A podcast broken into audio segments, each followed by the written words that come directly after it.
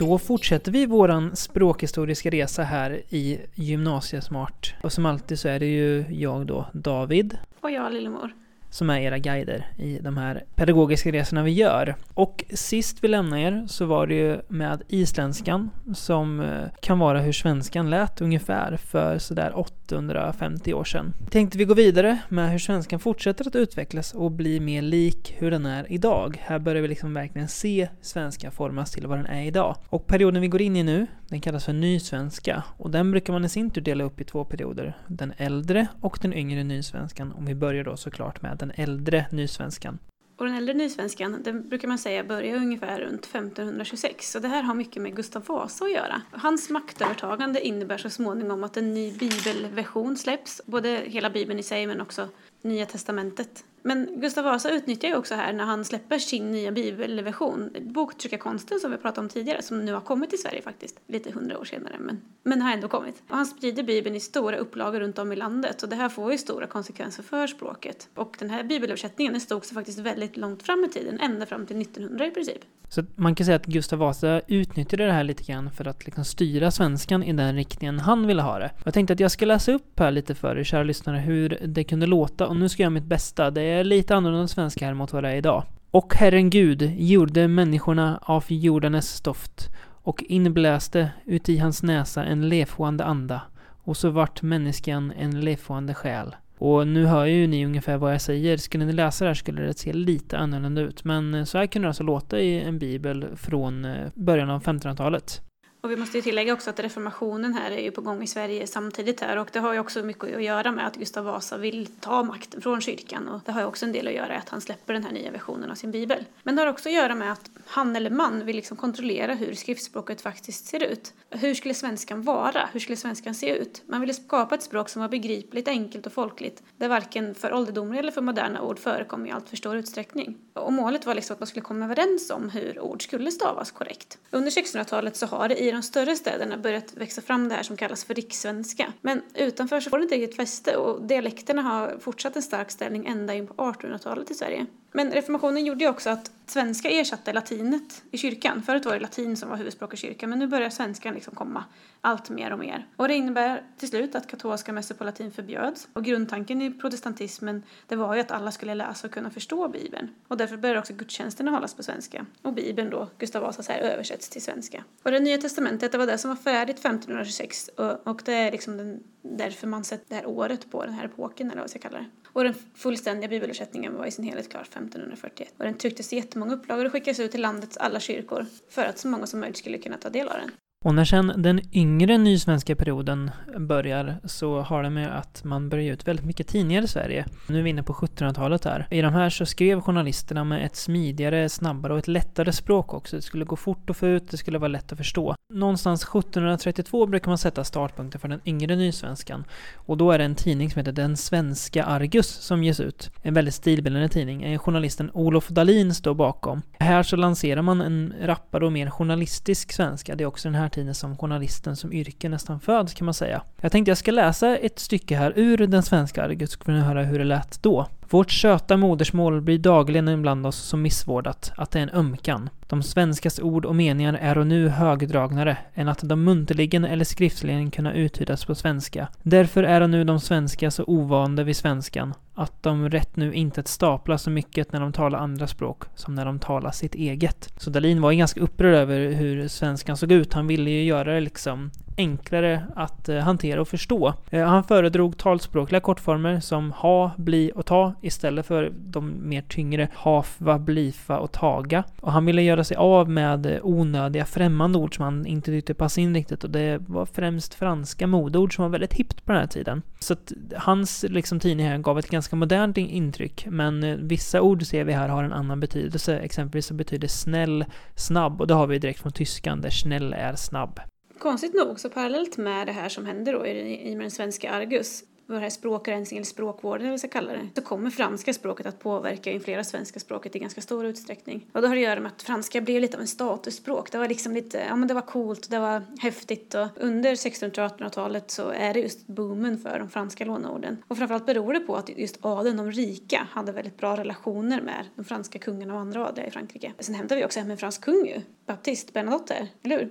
Ja, efter att Kristina tröttnade på att vara drottning i Sverige och eh, bytte kyrka också. Hon blev katolik istället för protestant. Så vi hämtade hem en fransman. Och eh, än idag så är vårt kungahus faktiskt eh, franskt ursprung. De heter ju Bernadotte i efternamn. Här tog vi till exempel in ord som parfym, choklad. Och sen har vi då en kung så småningom här som Gustav III. Han kom 1746 till 1792. Han var kung då fram till 1792. Och han var väldigt förtjust i det franska språket. Men han ville samtidigt få ordning och fason på det svenska språket. Och det här kan man väl säga liksom blir en mix i det som sen kommer att kallas för den svenska akademin. Han fick ju idén från det som fanns i Frankrike då, franska akademin. Jag grundade då i Sverige 1786 den svenska akademin. Och deras uppdrag det var helt enkelt att arbeta upp på svenska språkets renhetsstyrka och höghet. De gav ju ut, eller målet var att de skulle ut normerande böcker, alltså böcker som egentligen var regler för hur man skulle skriva och hur grammatiken skulle fungera. Och ni känner säkert igen att eh, Saul, alltså Svenska Akademins ordlista, det dröjde ungefär hundra år dock innan första numret av den kom. Och man ser ju här också att det kanske behövdes faktiskt rensas upp lite i svenska språket. Om man hoppar tillbaks lite i tiden, eh, till 1525, så ser man att ordet mig kunde skrivas på sex olika sätt. Vi har mig som det skrivs idag, men vi har även mig med ett eh, H på slutet, mik, Mick med ett C, Mich, alltså M-I-C-H, och Mech, M-E-C-H. Så att man gjorde det betydligt enklare. Och förändringens vindar fortsätter att blåsa och här går vi över från nysvenska perioden till den som kallas för nusvenska. Och det har vi lite att tacka en eh, ganska omtalad författare för faktiskt, nämligen August Strindberg. 1879 som man brukar se som lite som startdatum för Nusvenskan så kommer hans debutroman som ju blev en succé får man säga, Röda rummet. Och jag tänkte låta dig läsa upp ett litet utdrag här ifrån Röda rummet, det är första kapitlet här. Mm, då låter det så här. Den lilla trädgården på Mosebacke hade ännu icke blivit öppnat för allmänheten och rabatterna vore ej uppgrävda. Snödropparna hade arbetat sig upp genom fjolårets lövsamlingar och höll just på att sluta sin korta verksamhet för att lämna plats åt de ömtåligare saffransblommorna. Och läser man Strindberg idag så kanske man kan uppfatta honom som lite gammal, lite dammig sådär.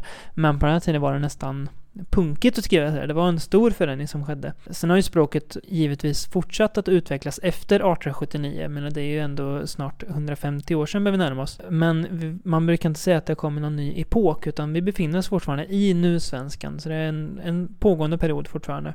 1906 så hade vi senast i Sverige faktiskt en stavningsreform, alltså en större liksom förändring av hur vi stavar, och det har inte hänt sedan dess. Och troligen är heller ingen på väg om man får lita på vad språkforskarna säger. I den här stavningsreformen så tog man bort bokstaven H före V så att eh, ord som var, vem och vilka blev lite lättare att stava för att man slapp skriva det där H. Sen så som ni hörde i det exemplet från eh, Röda rummet så användes också pluralformerna på verben. Till exempel då att det är sprungo eller vi äro är ju då att det är flera stycken som gör och därför ska det vara ett O på slutet. Och det hörde vi i Röda rummet här att rabatterna voro till exempel. Och det här försvinner också så småningom och nu ändrar man det här så att den här pluraländelsen försvinner. Utan vi skriver vi är och det springer istället då. Och det dröjde dock till 1945 innan TT, alltså tidningarnas telegrambyrå, avskaffade den här pluralformen. Så de var ganska sega med att göra det. Men det här var ju såklart en stor händelse för det förändrade ju vad folk läste och hur man skrev. Och på det här så var ju många lärare då och språkvårdare ganska förbannade faktiskt. Man ansåg att en dimension och nyans av svenskan skulle försvinna och många sa faktiskt rakt ut att dagens ungdomar skulle bli mer ouppfostrade och slarvigare rent allmänt. Med facit i hand så säger vi väl det fortfarande så det är väl något man ständigt förfasas över att språket utvecklas. Ja, vi skulle faktiskt kunna jämföra det här med diskussionen eller debatten kring det och dem som innebär egentligen lite samma sak. Att man tar bort en nyans i språket som de kanske lite mer traditionella vill hålla fast vid men nytänkarna gärna vill förändra för enkelhetens skull. Vi återkommer lite till det senare. Och eh, vi återkommit här till att man tar in lånord i svenskan, att vårt språk i mångt och mycket är faktiskt uppbyggt på ord vi har snott från andra. Ja, vi har ju sett tyskans influenser tidigare och sen har vi sett franskan som väldigt stort eh, lånord. Och innan dess var det ju till och med latin och grekiskan. Men nu börjar faktiskt det språket som vi fortfarande tar väldigt mycket ifrån, och det är ju engelskan. Och det här börjar ju liksom under 1800-1900-talet när industrialismen kommer. Då kommer det mycket nya uppfinningar, mycket nya saker som vi inte har ord för. Och då lånar vi dem i mångt och mycket från engelskan engelskan. Och först och främst var det från Storbritannien vi fick dem då. Till exempel har vi då för handel och arbete, bojkott, import, export, jobb och strejk. Nya sporter som kommer, golf, hockey, match, rekord, tennis. Eller övriga ord på saker som, ja, nya saker som kom. Lokomotiv, alltså dagens tåg. Tunnel, detektiv, snobb, smart, turist. Ja, och engelskan har ju faktiskt fortsatt att vara det stora trendspråket under 1900-talet och ända in på 2000-talet eh, fortsatt idag då. Vi tar ju fortsatt in engelska lånord för att benämna nya saker när ny teknik uppstår och sådär, till exempel instagramma och likes och sådär. Men det är inte bara engelskan som eh, kommer med lånord till oss, det är även från andra språk och inte minst invandrarspråken kan vi se i Sverige. Under 1800-talet så föredrog folk att flytta ifrån Sverige men den här trenden vände ju sen. Istället för utvandring så blev det invandring. Och i mitten av 1900-talet blev Sverige ett invandringsland. Och fler människor flyttade in än vad som flyttade ut. Och invandrarna tog ju med sig sin kultur och också då ord förknippade till kulturen. Invandrarspråk som har varit mest inflytelserika har varierat faktiskt. Vad har vi sett för ord som har kommit in? Ja, på 60-talet kunde vi se italienska spår och då fick vi in ord som till exempel pizza och spaghetti. Och sen under 1990-talet så kom både turkiska och arabiska och blev ganska viktiga språk för det svenska språket. Och jag började låna ord därifrån då. Till exempel så väckte det en del uppmärksamhet när Svenska Akademins ordlista 2006 kom att inkludera det turkiska ordet gus faktiskt, som betyder tjej. Efter det så har vi också fått ord som kef till exempel. Sen är det också så att de andra vanliga ord som kommer in i den här Svenska Akademins ordlista det är nya sammansättningar av ord. Till exempel när man använder två befintliga ord för att sätta ihop för att göra någonting nytt eller beskriva något som vi behöver. Till exempel dokusåpa, hemsida, datavirus, nätporr eller bikinilinje. Hur ser framtidens språk ut då i Sverige? Ja, det är lite svårt att svara på, men man brukar ju prata om hur stort svenska är egentligen och beroende på lite hur man ser det så kan man säga att det är både ett stort och ett litet språk. Om man jämför med andra dominerande språk, alltså sådana här språk som har jättemånga talare, till exempel mandarin eller engelska, då, då är svenska ganska litet.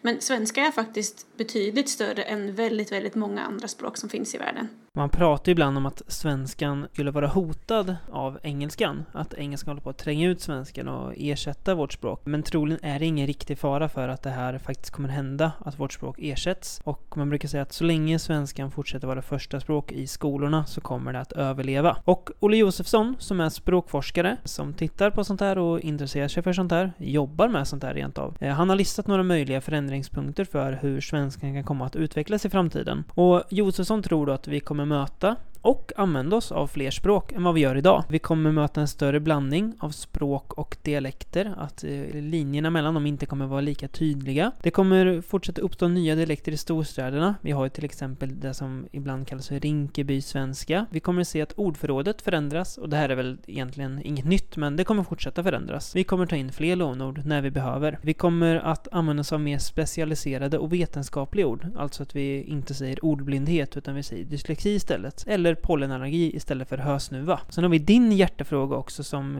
kanske upprör dig lite Lillemor.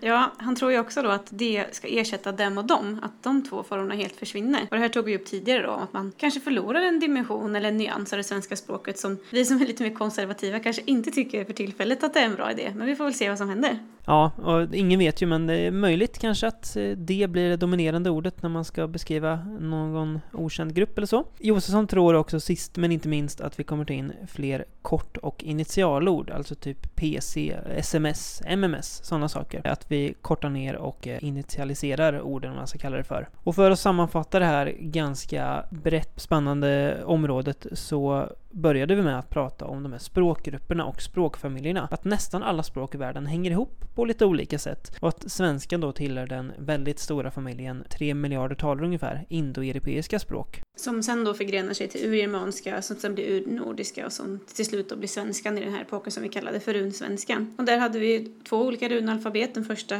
hette futarken, eller båda hette futarken, men den första är den äldre varianten. Och den hade 24 tecken och den nya kommer att ha 16. Och sen så går då runsvenskan över till fornsvenskan i och med att kristendomen kommer in och det latinska alfabetet tränger så småningom ut runorna och ersätter runorna. Och det är det vi använder än idag. Sen kom Gustav Vasa och reformationen och hans vad ska jag säga, nyöversättning av Bibeln som då vi kallar för den äldre nysvenska epoken. Det var mellan 1526 och framåt. Och sen då så kommer den svenska Argus, den här eh, tidningen som eh, förändrade svenskan och gjorde den mer rapp och enkel och sådär. Man ville eh, förenkla det och göra det lättare att läsa och skriva. Och sen kommer då den stora giganten, får man väl ändå säga, i svensk litteratur, August Strindbergs Röda rummet och den inleder den epok som vi fortfarande är i idag som kallas för nusvenskan och det här var 1879 så, så nuvigt är det väl inte egentligen men Nej, vi befinner oss fortfarande i en ganska gammal epok får man säga. Sist det hände något riktigt stort med det svenska språket regelmässigt var när vi införde en stavningsreform 1906, när man bland annat tog bort eh, H för V och sånt. Och nutidens språk, många lånord, engelskan, fortfarande ganska stort inflytande, har varit länge och man har väl lite delade tankar om hur framtidens språk kommer att se ut, hur svenskan kommer att utvecklas och fortsätta leva kvar. Och med den sammanfattningen så säger vi tack för att ni lyssnade den här gången och vi hoppas att ni fortsätter att vara gymnasiesmarta.